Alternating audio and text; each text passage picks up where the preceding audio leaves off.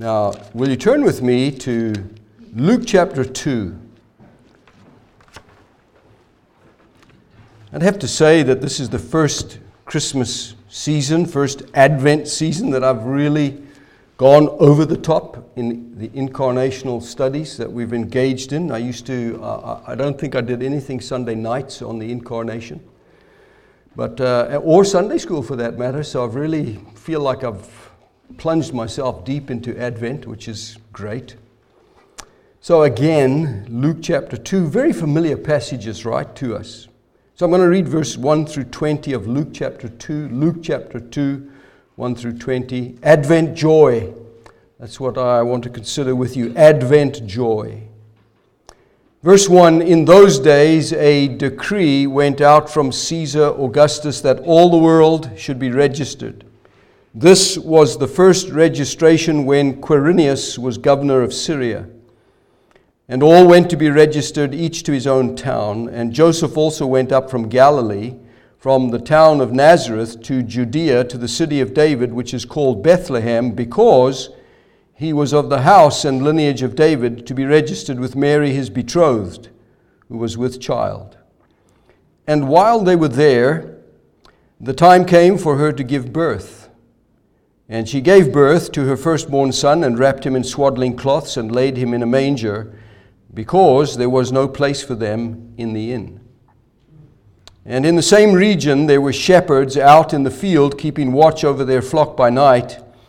And an angel of the Lord appeared to them, and the glory of the Lord shone around them, and they were filled with great fear. And the angel said to them, Fear not, for behold, I bring you good news of great joy that will be for all the people. For unto you is born this day in the city of David a Savior, who is Christ the Lord. And this will be a sign for you. You will find a baby wrapped in swaddling cloths and lying in a manger. And suddenly there was with the angel a multitude of the heavenly host, praising God and saying, Glory to God in the highest, and on earth peace among those with whom he is pleased. When the angels went away from them into heaven, the shepherds said to one another, Let us go over to Bethlehem and see this thing that has happened, which the Lord has made known to us. And they went with haste and found Mary and Joseph and the baby lying in a manger. And when they saw it, they made known the saying that had been told them concerning this child. And all who heard it wondered at what the shepherds told them. But Mary treasured up all these things, pondering them in her heart. And the shepherds returned, glorifying and praising God for all that they had heard and seen as it had been told them. May the Lord bless to us the reading of His word. If you go to a, a birthday celebration, generally speaking, you might sing happy birthday to whose ever birthday it is, and that's, that's kind of like the focal point of the gathering, you know, that time when you blow out the candles and cut a piece of cake after you've sung happy birthday and enjoy it. That's the focal point. You might spend time after that fellowshipping, enjoying each other's company, enjoying a piece of cake here and there, and so you go on through the night. And then uh, at the end of the, t- the occasion, you each depart to your own home. But here you notice at the end that the shepherds, when they go back, after having seen this fulfillment of what the angels told them, that they glorified God and praised God for all that they had seen and heard. We have many privileges, you know, as Christians this Advent season to remind ourselves again and again of the coming into the world of the Lord Jesus Christ, which brings freshly, I think, over and over again to us the, the, the facts and the, the memory of, of what it cost for God to send his son into the world. In fact, you read here in this passage that the shepherds, after Mary in the opening verses had brought forth her firstborn son, wrapped him in swaddling cloths, and then laid him in a manger, you read later on that the angel actually says to the shepherds, This will be the sign that you will find a baby wrapped in swaddling cloths and laid in a manger. And I've often wondered, well, you know, how did that come about? Is the sign determined by God ahead of time? And Mary, of course, just does that.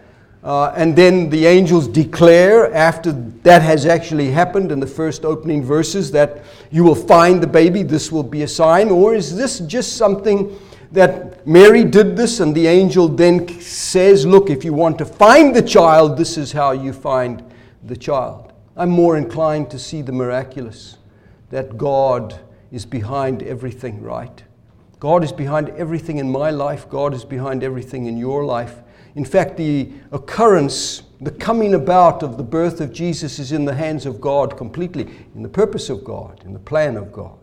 And this is what we want to consider. At the heart of what Isaac Watts wrote, which we sang tonight, that carol, Joy to the World, are these two lines Joy to the world, the Lord is come. Joy to the earth, the Savior reigns. That's the opening first line and the opening second line. There is joy because of what has happened. The Lord has come. The Savior reigns. That's what Isaac Watts tells us. Joy to the world, joy to the earth. The Lord is come. The Savior reigns. I think that's great theology.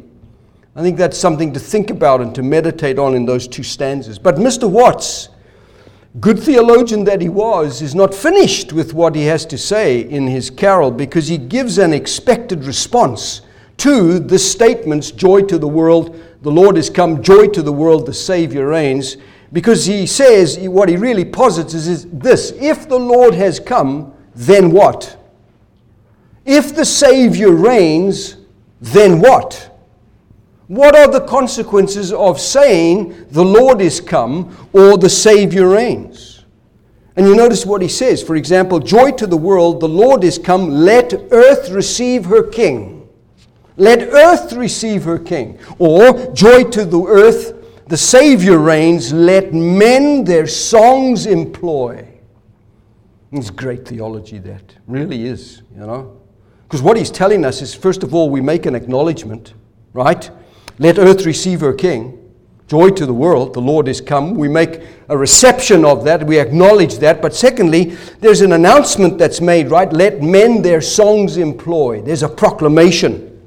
So there's an acknowledgement and there's a announcement or proclaiming from that. So what you have here is the truth is presented to us and the truth is proclaimed. That's what Isaac Watts is saying. But he, he's not finished. Because he says that all truth has implications. And so the truth is to be heard, and the truth is to be delivered, the truth is to be told, and so on. I mean, it's like preaching, really, because preaching is proclamation that is presented to minds and to hearts.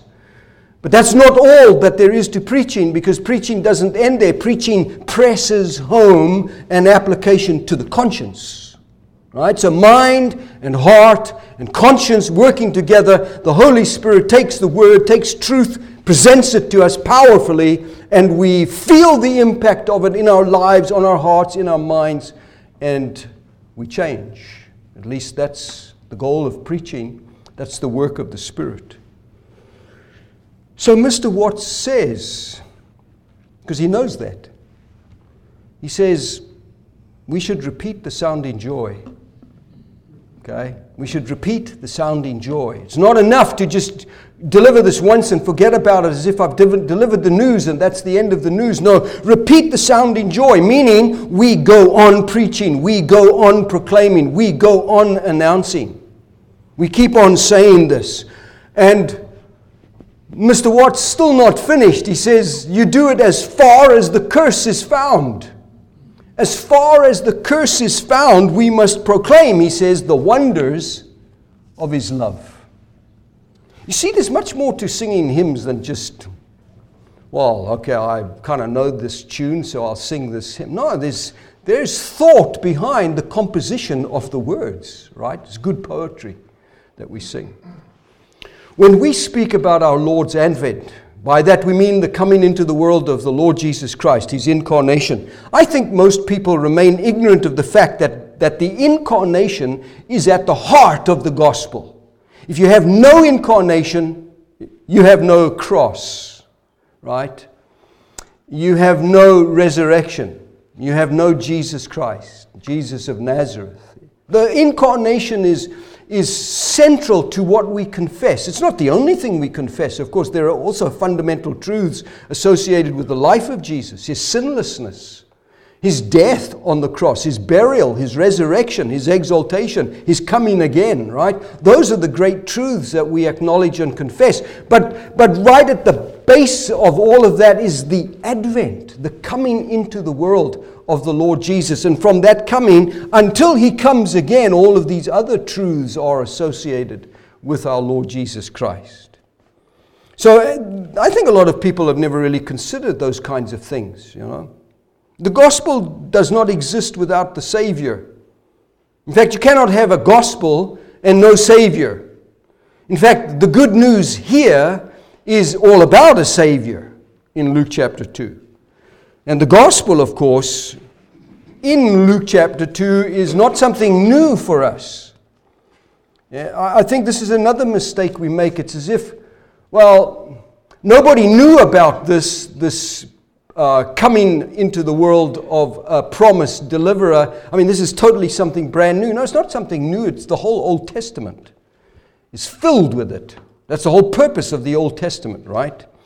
So the message of the angel is not some new revelation that you should be surprised at, that I should be surprised at. No, what the angel is giving to us is simply everything the Old Testament has foretold, has promised. This is the wonder and the beauty and the glory of Advent, of Christmas, of incarnation. It's not just a, you know, I, I just thought about this as if God says to himself, I should send my son. No, no, no. This is the decree of God that has been established from eternity past, that comes to fruition in time, but many centuries after the creation of the world and the promises and the types and the shadows that we read of in the Old Testament. In our Old Testament, by the way, is not simply or merely ancient history, though it is loaded with ancient history, but it's not ancient history for history's sake. That's not what it is, right? No, the Old Testament is really the foundation for our faith, the groundwork that is laid for everything that is to come afterwards, meaning the coming into the world of the Savior, of the Lord Jesus Christ. So the fulfilling of the Old Testament and I mean, when you look at your Bible here, you've got Old Testament, here you've got New Testament. New Testament's like this, Old Testament's like that. The New Testament you read here in Luke chapter 2, right, in, in these opening chapters here, is the fulfillment of everything in the Old Testament. Everything. And the Old Testament takes bypaths, you know, I mean, it goes this way and it goes that way, and you read about all kinds of things in the life of Israel and the life of people. You read about good people and you read about bad people and you see, you see their lives given in detail, and sometimes fleeting statements are made of people. And God's putting all of that together. He's weaving all of that together so that He arrives at the first century when the time was right.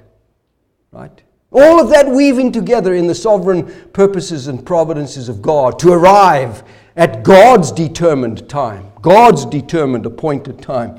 So the fulfilling of the Old Testament scriptures here, for example, in Luke chapter 2, or anything that we find in the, the Gospels, is the fulfilling of that Old Testament. What's the Old Testament about? Well, essentially, it's about a Redeemer coming, right? The promise of a Redeemer that's necessary because all of humanity, not some of humanity, but all of us, every single person who has ever lived, is sinful, or to put it another way, is designated as sinner. Because sinful implies, well, you might do this sinful act here or maybe a sinful act there, but sinner implies what you are by nature, not just what you are by practice by practice, you commit this sin, that sin, this sin, that sin. But by nature, this is what defines you. This is who we are. So God is not sending the Lord Jesus Christ into the world to bring about some sort of spiritual restoration or recovery on, on a basic level. No, He's talking about a deep seated change, which we call regeneration, new birth. Brand new. Everything brand new, right? Everything turned around. Brand, brand new. That's because the Old Testament promises a Redeemer to us because we're sinful and need, desperately in need of saving, of a Savior. Jonathan Edwards was right when he did preach his famous sermon, right? Sinners in the hands of an angry God. Angry because of sinners. Angry because they're sinful against him and willful and violent against him and hate him. And so it's right to call ourselves sinners and not just merely sinful people, but sinners in the real meaning of the word. But the shocking thing about the anger of God is that it is pacified by the Redeemer. Pacified completely by the one promised in the Old Testament, foretold in the Old Testament, and prophesied in the Old Testament, who, as we discover here in Luke chapter 2, is the promised one. Everything the Old Testament said about him is coming to fruition right here, fulfilled in Luke chapter 2. When you read the Old Testament, the Old Testament really lifts up your expectations or raises your anticipation because you get the idea when you read your Old Testament, this is not complete. Right? This is giving me a history of God's people and God's covenant dealings with humanity and people and so on. But what is it? Where is it going? And you get these you get these glimpses, these statements that promise a deliverer. So in your mind, as you work your way through from Genesis to Malachi, you are this, this expectation has been developing and building in you, and it, it's still not satisfied when you finish Malachi chapter 4. Still not finished. In fact, Malachi chapter 4 ends on anticipation and expectation, the coming of John the Baptist in the spirit and the power of Elijah, turning the hearts of the fathers to their children and children to their fathers, and so on. The Old Testament is like a lamp shining in a dark tunnel, but at the far end of the tunnel. You see the light. There it is in the distance. When you walk through the tunnel and you get to the light, the light is suddenly right up front in your face, right? That's the New Testament. Suddenly, God invades humanity. God descends, as it were, and reveals himself powerfully when he's been silent for 400 years. People have lost hope, perhaps, the vast majority of them. But here it is, right in your face. That's what the angel does, verse 10. You see what he says? Fear not. These are the shepherds, right? You're terrified because the glory of God has been revealed to them. He says, he says, Fear not, for behold, I bring you good news of great joy that will be for all the people. Now, why should these shepherds not be afraid? Because that's what he says fear not, right? Don't be afraid. Well, he tells them why not. I'm bringing you good news. That's what he says. Euangelizo. This is the word good news here, means to announce, to pronounce, to declare good news, or to declare gospel. Gospel is another word for good news, right? Fear not, because what I am going to tell you is good news. Has anybody ever been afraid of good news? What do you want first, the bad news or the good news, right? And people make a decision. Well, I'll, usually I'll take the bad news, okay? And you don't want to hear the bad news. Because you know, always the good news is better than the bad news. Right? So you don't want to hear the bad news, but if you're forced to make a decision, you, I'll get the bad news, then I'll get the good news afterwards, because maybe that'll mitigate the bad. The angel doesn't say, Now look, I got bad news for you guys because you're sinful. Okay, but I got good news. There's a Savior. No, he doesn't talk about the bad news. He just says, I'm bringing you good news about a Savior. He doesn't say that they're sinful. He doesn't reveal any of that. He just says, I'm bringing you good news. Good news. So he's giving them gospel news. That's what the angel is saying, right? Now, doesn't it seem kind of redundant to you? Because it does seem redundant to me to say good news of great joy. Right? Kind of you know, because good news is joyful news. It's good news. People rejoice at good news. We read our newspapers, well, maybe not newspapers anymore, but uh, our online news streams, whatever they are, right? We read the headlines. Bad news. Right? Every single thing is bad news, right? Uh, if only I could get a little good news today. One of the pop singers way back sang about just a little good news today. Goes a long way. We're desperate for good news in our world. It seems like bad news is increasing all the time, right? So, in the first century, here are, here are shepherds just go about their business. Perhaps they've lost sight of the Old Testament promises. Because where is God? He's quiet, he's silent. He doesn't seem to be, even in my life, he doesn't seem to have, ah, you know, we've got these, this hope. and But anyway, let me look after my sheep. Heaven opens. Angels sing, right? And they get this message from the angel. He's giving them gospel news. He's giving them good news, which the angel says is of great joy. And all good news, as I said, is a source of joy to us. The New Testament. I, you know, I'm, I'm partial to both the Old and the New, in case you haven't noticed. Both of them are good news, aren't they? right? But the, but the New Testament is the sealing, the fulfilling, the fruition of the promises. And that really is, you know, when, when you receive promises, promises, promises, you know that the promises are good. Yes, they're good, they're good, but nothing quite matches the fulfilling of the promise. When it actually takes place, then it's like, yes, yes. That's exactly what we have revealed here. He's really giving the shepherds the why of the good news. He's giving them the great joy of the good news, which is verse 11. Verse 11 says, For unto you, or because for you is born this day in the city of David a Savior who is Christ the Lord. That's the good news. That's the joyful news, right? Today, not tomorrow. I mean, this, is, this has never happened for for all the centuries. And suddenly now there's this fulfilling of the word and the promises of God. Literally, today, he's already born. He's born in Bethlehem. That's joyful news. This is gospel news. This is good news, right? This is Advent news. You notice the angel doesn't say, I have new news for you.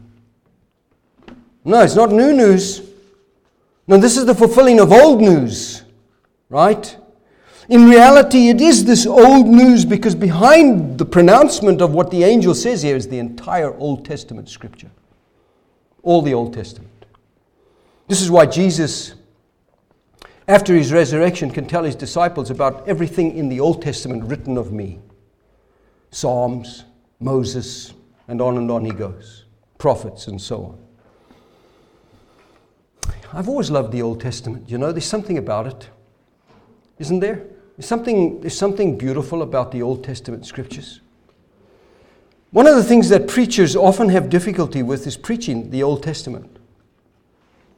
I've experienced that myself, to expound the Old Testament. And I think the difficulty with expounding the Old Testament is trying to fit Jesus in. I don't have any problem fitting Jesus in the New Testament because that's the New Testament. I do believe that that's the Old Testament as well. Jesus is the Old Testament.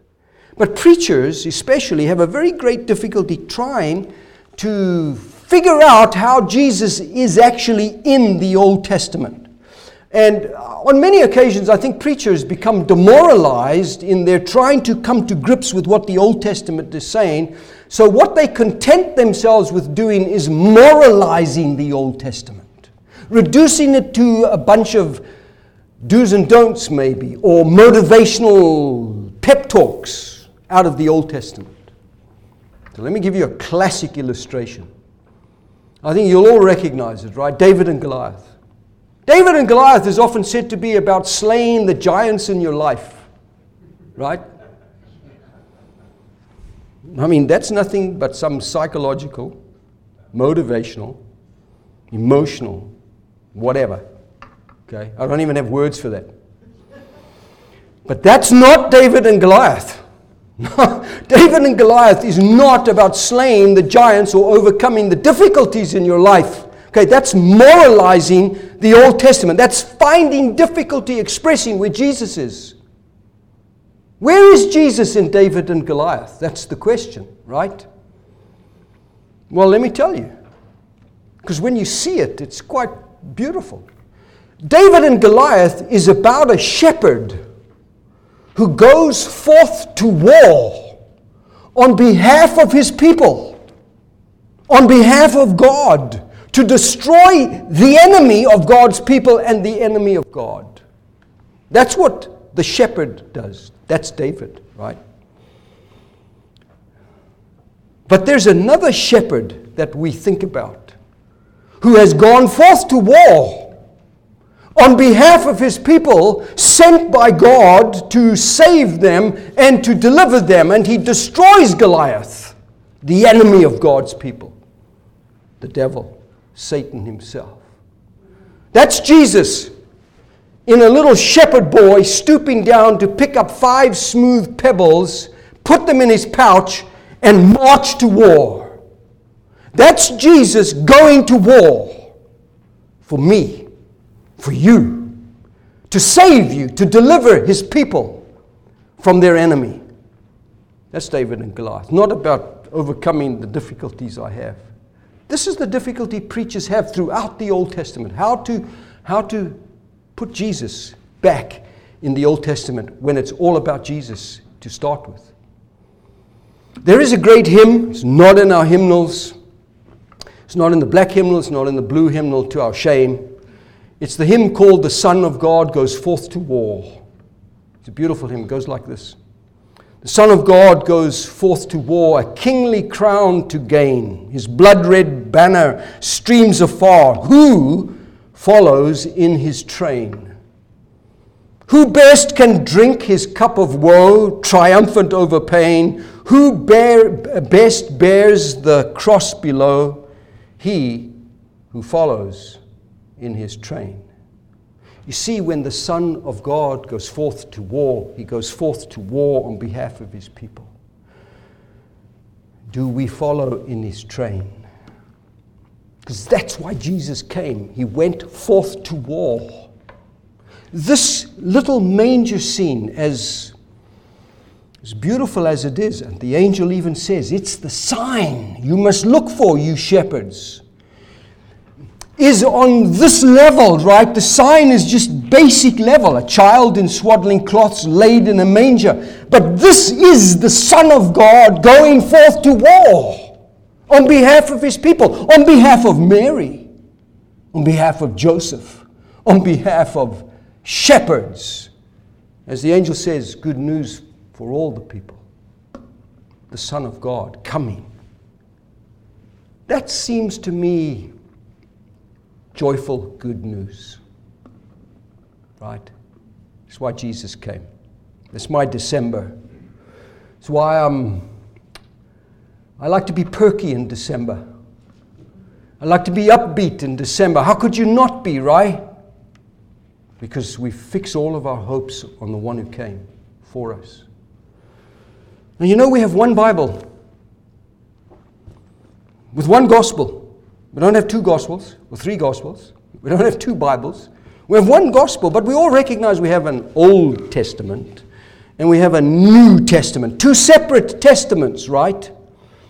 You like the word testament, you should like the word testament. It just means to bear witness to something. The Old Testament is bearing witness, and the New Testament is bearing witness. They're testaments. But both that Old and that New Testament that you have in your hands in one book, in one Bible, is one message. And more importantly, theologically and biblically, it is one canon of Scripture. It's not two canons of Scripture, it's one canon of Scripture. Old and new, one book. God's Word to us so that we don't diminish the Old Testament as if it belongs to another sort and elevate the New Testament as if it belongs to a superior kind. No, we have one Bible, one message, one story, one good news, one gospel about Christ who came to save us, to deliver us. And when you separate the old from the new, or separate the new from the old, that has dangerous consequences, right? Not least of which is that you might say the Old Testament doesn't really matter. And I, have heard good people, good Christians say that the Old Testament, you know, I struggle with the Old Testament. I have difficulty with the Old Testament. I have difficulty with God killing all those Canaanites and babies and all of it. I struggle with the Old Testament. No, I don't want the Old Testament. I want the New Testament. I want the love of Jesus. Good people say that. Good Christians say that. I can understand their difficulty, but their difficulty is because they are separating. And they're not seeing that this is one story.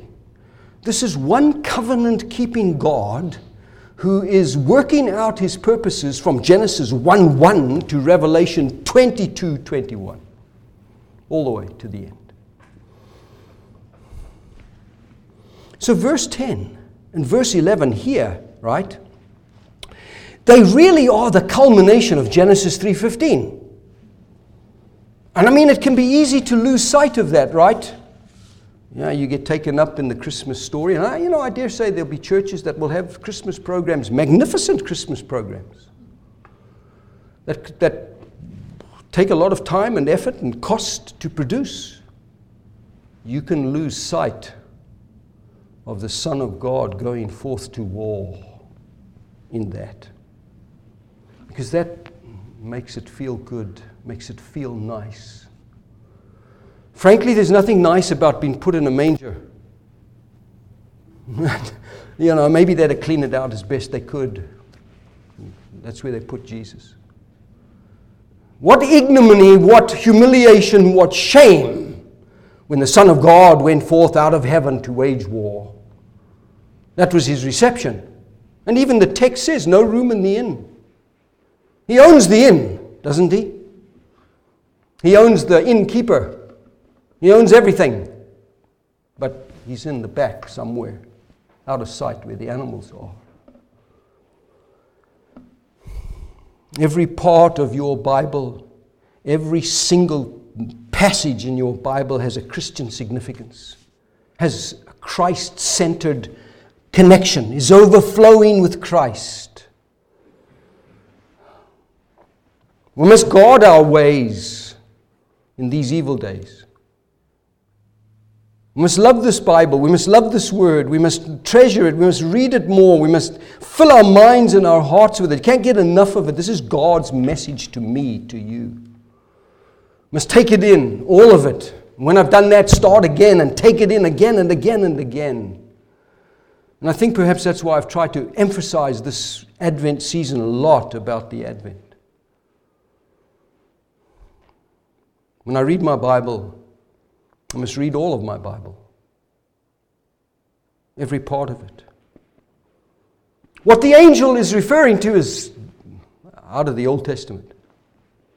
It's the fulfillment of the Old Testament. That's what the angel is doing. And he's beautifully clear, you know, there's no mixed message. I bring you good news of great joy. Simple, succinct, powerful, direct. He tells you exactly what he tells the shepherds, exactly what he's giving them. So I'm giving you good news, and it's joyful news, and this is what it is today. Today, now, right now, is born for you, shepherds, to give you hope, to give you joy. Right now is born for you in the city of David a Savior who is Christ the Lord. That's beautiful, isn't it? It's powerful. Let me give you three things that are here in the text about the good news. Number one, there is content. Content. Number two, there is consequence. Number three, there is comfort. Maybe conclusion or consolation. This is like a newsroom, okay? I've always had a fascination with journalists and newsrooms and the news. I like it. I like the idea of gathering information, putting it down, and then writing it out and sending it out so people read it and can understand something they know nothing about, right? So here's content. I mean, if you went to an editor of a newspaper and says, "Look, I got the story," and he says, "Okay, what is the story?" and you say, "Well, you know, I'm worried. I'm not sure exactly of the details." You say, "But what's the content about? What's it about?" Well, I, am not. I can't really sure. He tell you, "Go away." In fact, you're fired. right? Whatever it is. I want content. I want solid, rich, good content, right? Isn't that like when you read a good story today? What do you want? You want content. You don't want fluff. You don't want mixed messages. You want content. You want real content. So let me give you the content the angel says Christ, the Lord. That's what this is about. Christ, the Lord. But there are consequences to Christ the Lord. A Savior is born. Christ, who is the Lord, is born a Savior. The content is Christ and all that is Christ. The consequence of who He is is that He has come.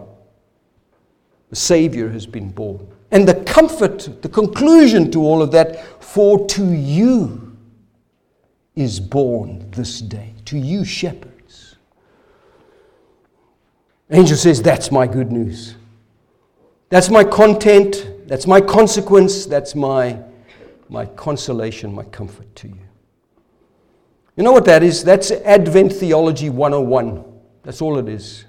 Right? That's what verse 10 and 11 are. It's just basic Advent theology.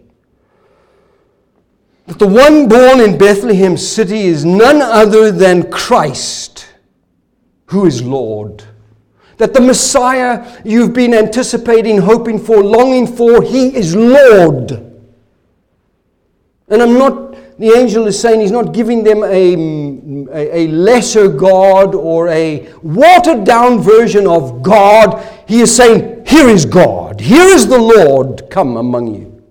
Here is God, Emmanuel. That's who's born in Bethlehem. That's who's in David's city. Right now, he says, Christ, who is Lord, but he's also Savior. He's come with a purpose, he's come to save his people. That's the gospel.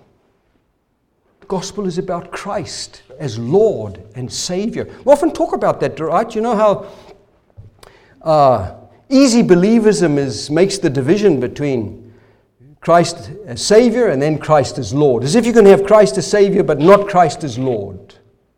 No, you can't do that. When you take Christ's Savior as Savior, you take Him as Lord. All that He is. When you take Him as Lord, you take Him as Savior. That's who He is. He is the Lord and Savior. Not this at one moment and then you have a crisis and you make Him Lord. Whoever made Jesus Lord? No one. I mean, that's almost blasphemous. We don't make Jesus Lord of anything, Jesus is Lord of everything. Right? So the Savior speaks to us about, well, why did he come? He came to save. How is he going to do that? He's going to die. This speaks about his death. That he is Lord speaks about, yes, it's true he was Lord in eternity past. But when you look at the baby in the manger, you you have to wait for his resurrection and ascension and exaltation and the declaration by the Father this is my beloved Son. This is God the Son. It's the same person, Savior and Lord. There's no dividing Christ, right? No dividing Jesus. This is the promised one. For centuries, for millennia, Israel has had this anticipation, this hope. They've clung to their hope of a promised Savior from Genesis 3 and verse 15. And the Savior, who was the Son, becomes flesh. Right there, that night, is born in David's city without ceasing for one single moment in the manger to be the Son of God. He went forth to war. And there he is. It's obvious that God's purposes and God's plan, when you read your Bible, include, don't they, the birth of the Savior? They have to. That's His purpose. It's mysterious, the incarnation, isn't it? How can you conceive in your mind of the conception in the womb of Mary? The answer is only by the Holy Spirit that is given to us, no explanation, because it's beyond us. You could never comprehend how it did, how it happened. But God did it, because He can do that. The Old Testament promises us a virgin birth, right? Isaiah 7, verse 14 Behold, the virgin shall conceive and bear forth a son. which is fulfilled, right? In Luke's chap- chapter 1, by the way. Look at Luke chapter 1, verse 27. Verse 27 says that the angel Gabriel went to a virgin betrothed to a man whose name was Joseph, and the virgin's name was Mary. So there it is, right? And if you look at verse 31, the angel says, And behold, you will conceive in your womb, bear a son, and you shall call his name Jesus. And that, of course, when Mary questions, well, how will that happen? The power of the, over, the Most High will overshadow you. Because that which is to be born in you is most holy, is holy. The Son of God. The Son of God. So the birth of the Savior, a unique birth, right? Virgin birth, unique birth for someone who has a unique identity, who's Lord and who is Savior, who is the eternal Word and the eternal Son, who becomes man, becomes flesh. The promised Savior. A unique person, God man. God man. It's better to say God man than God and man as if we somehow divide. No, God man, one person, our Lord Jesus Christ. And this Savior, he has a unique purpose, right? It is to save his people from their sins, it is to save them. That's this singular purpose. You shall call his name Jesus, for he shall save his people from their sins. Matthew 1 23. So Jesus is not one Savior among many, right? There are many saviors out there, and still people are looking for a savior today, right? No, Jesus is not one savior among many. He is the, the savior, the savior, and therefore the only savior that there is. I love what Calvin says about this. Calvin asks the question, he says, Who could have done this? Who could have come up with this? Had not the self same Son of God become the Son of Man? Who could take what was ours so as to give us what was his?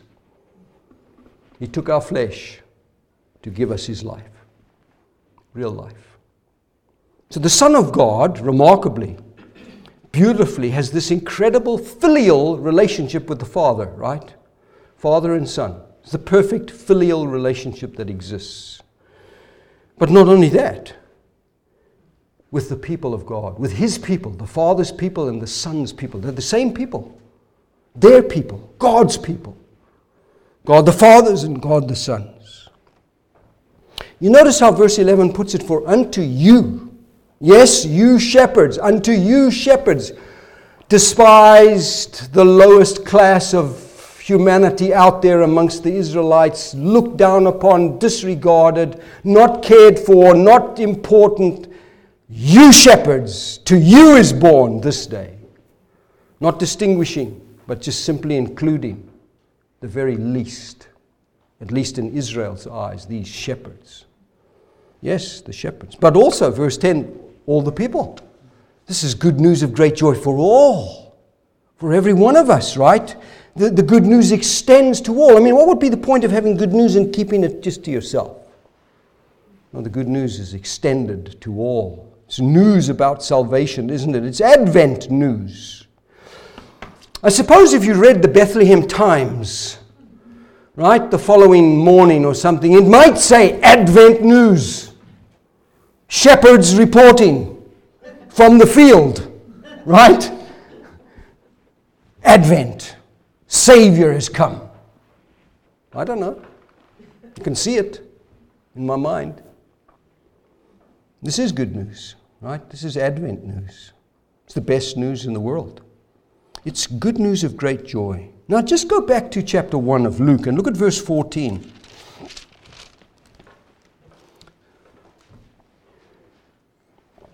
Poor old Zechariah. He's laboring away there. He's such a good man. He's a righteous man. He's a blameless man. He's working at his priestly duties in the temple. And Gabriel, angel, just appears, right? And he says in verse 13, Do not be afraid, Zechariah. Don't you love how they introduce themselves? Don't, fear not. Don't be afraid, right? Because the first thing you would be of, we've seen an angel, is terrified, right? Which, by the way, Zechariah was. Don't be afraid, he says. Uh, for your prayer has been heard, and your wife Elizabeth will bear you a son, and you shall call his name John. Now we know, because Zechariah does not believe the message, that he ceased his prayers He hasn't prayed for a long time. He's an old man now. He's given up on praying. But the angel says, God has heard your praying. Doesn't matter when you pray, God hears it. God heard him, right? Now God has heard your prayers, Zechariah. And your wife Elizabeth will bear you a son, you shall call his name John. Look at verse 14. And you will have joy and gladness, and many will, be rejo- will rejoice at his birth. You will have joy and gladness, and many will rejoice at his birth. This is the birth of John the Baptist, right? Now, as much as there is a joy, a father's joy in having a son or having a daughter, as much as there is that joy, I don't think that's what this joy is here. Yes, I'm sure Zechariah would experience great joy because of the birth of his son, but that's not what the angel really is meaning here. He doesn't mean the neighbors are going to celebrate with you, though they did celebrate, right? He doesn't mean that joy, that rejoicing. No, it's more than a personal feeling that he's talking about here, or just a happy get together that we're so happy that this has finally happened. It's much deeper than that. No, in the context of this incredible news that God was sending a messenger before Messiah, this really is eschatological news. This is world news. Now, we don't have, I think, a newspaper anywhere in the world that says world news, except as a subtitle by whatever news station it is. This is the US news, the world news. But imagine world news. We own the news in the world. This is the world news. This is the only world news that applies to all the world at one time. This is eschatological news because this has been foreordained by God, has been worked on and worked out and fleshed out, and now Jesus has come and continues to eternity. It's eschatological, this news that Jesus has come into the world. Signifies the arrival of the messianic age. That's why both Simeon and Anna speak in those eschatological terms, waiting for the consolation or the redemption of Jerusalem. The fulfilling of God's purpose and God's plans. The fulfilling of all these prophecies and promises that God has made. When Jesus rose from the dead and appeared to his disciples, they were filled with joy, the Bible says, but couldn't quite believe it, right? Filled with joy. When you get to the end of the book of Luke 24 and they're standing there gazing up, they return to Jerusalem with same words great joy. Great joy. Jesus is gone. Now remember, they were sorrowful, right? They didn't, they didn't, Jesus told them, I'm going away and all of this, and one of you is going to betray me. They were absolutely sorrowful. But now that Jesus goes up into heaven, they're rejoicing. Can you imagine? You'd be, I might be sad. I've lost Jesus. But no, the Spirit is coming. The Spirit is coming. The reason people will rejoice at the birth of John the Baptist, for example, is because of his message. Not because of who he is, and he was unique. He was an incredible prophet, right? He stood out, a righteous, godly man. He rebuked Herod for his, his sinfulness with Herodias. He had no fear. He's like Elijah, the prophet, right? But the thing about John the Baptist is that it was his message that was the issue. What was his message? One's coming after me who is greater than me. I'm not worthy to undo the sandal straps on his feet. He's going to burn the chaff, his fire. I, he's going to baptize with the Spirit. I baptize with water, but his baptism is far deeper, far greater. One is coming after me, is what his message was, who's far greater than I. He's the promised one, he's the anointed one, he's the hope of all Israel. That's the joyful news. That's the joyful news. You see, the joyful news that John the Baptist is giving is not about the deliverance from an oppressive, earthly, worldly government regime like Rome. That's not the joyful news. That's not messianic news. I haven't come, Jesus says, to do that. I haven't come to deliver you from Rome. No, I've come to deliver you from yourself, from your sins, right? I mean, if, if Jesus came to deliver Israel from Rome, that would be, this would be some message of liberation theology that the angel's giving here. This is the good news of great joy liberation.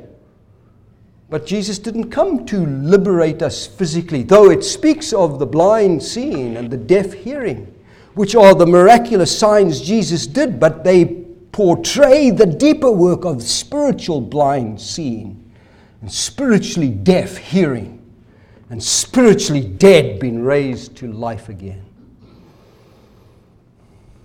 That's good news, really good news that the Bible gives me about a Savior, about a Lord. He's coming into this world. He's not on a white horse. Jesus doesn't come on a white horse, right?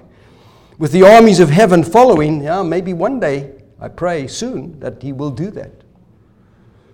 No, what do we find? Verse 12 says, The sign is a baby wrapped in swaddling cloths, nothing significant, nothing great, lying in a manger. Helpless, humiliated, really, right? Hardly an auspicious start to delivering your people. Hardly an auspicious start to be found like that. Surely they should have the best room in the inn, right? In the best inn in, Jeru- in Bethlehem, the best, the five star treatment. No, no, this is not even one star. In fact, what this is, is Philippians, Philippians 2, verses 6 and 7. Who, though he was in the form of God, did not count equality with God a thing to be grasped after, but made himself nothing, taking the form of a servant and born in the likeness of men. That's humiliation. There's no other word to describe it. And Paul, in this remarkable hymn in Philippians 2, he says, for instance, in verse 7, he emptied himself. The great kenosis theory, right? He emptied himself. Also, verse 8, he humbled himself but then when you read connecting, there's two other lines that are, are, surrounding that. He takes the form of a servant and he is found in the form of a man. The word form, morphe. Same word that's used there. So he takes to himself the form of a servant. What servant delivers people? A servant serves people. But this servant, he comes to redeem. He comes to save. And you're not going to look for this servant as, as a redeemer. In fact, Jesus for 30 years is obscure until he comes forth, right, with John the Baptist saying, Behold, one is coming. He's here right now. You see, the culmination of Philippians chapter 2, of course, is that he became obedient unto death, even the death of the cross, in the form of a servant, in the form of a man. The good news of great joy is beyond the birth of the Lord Jesus to the death of the Lord Jesus Christ and beyond resurrection, exaltation, and so on, as Philippians 2 talks about. Salvation is achieved not by the birth in Bethlehem, right, but by the death at Calvary, at the cross. So the point of the good news is really not Bethlehem, that's the start, but what he will do, Savior save his people. This is joyful news. That's why Peter can put it like this Though you have not seen him, yet you love him, right? Though you do not see him now, you believe in him and rejoice with joy that is inexpressible, filled with glory. That's what Peter says. That's the good news you're rejoicing at, right? What do the angels do with this good news? Verse 14 Heaven erupts. Glory to God in the highest, peace on earth with those whom he is well pleased.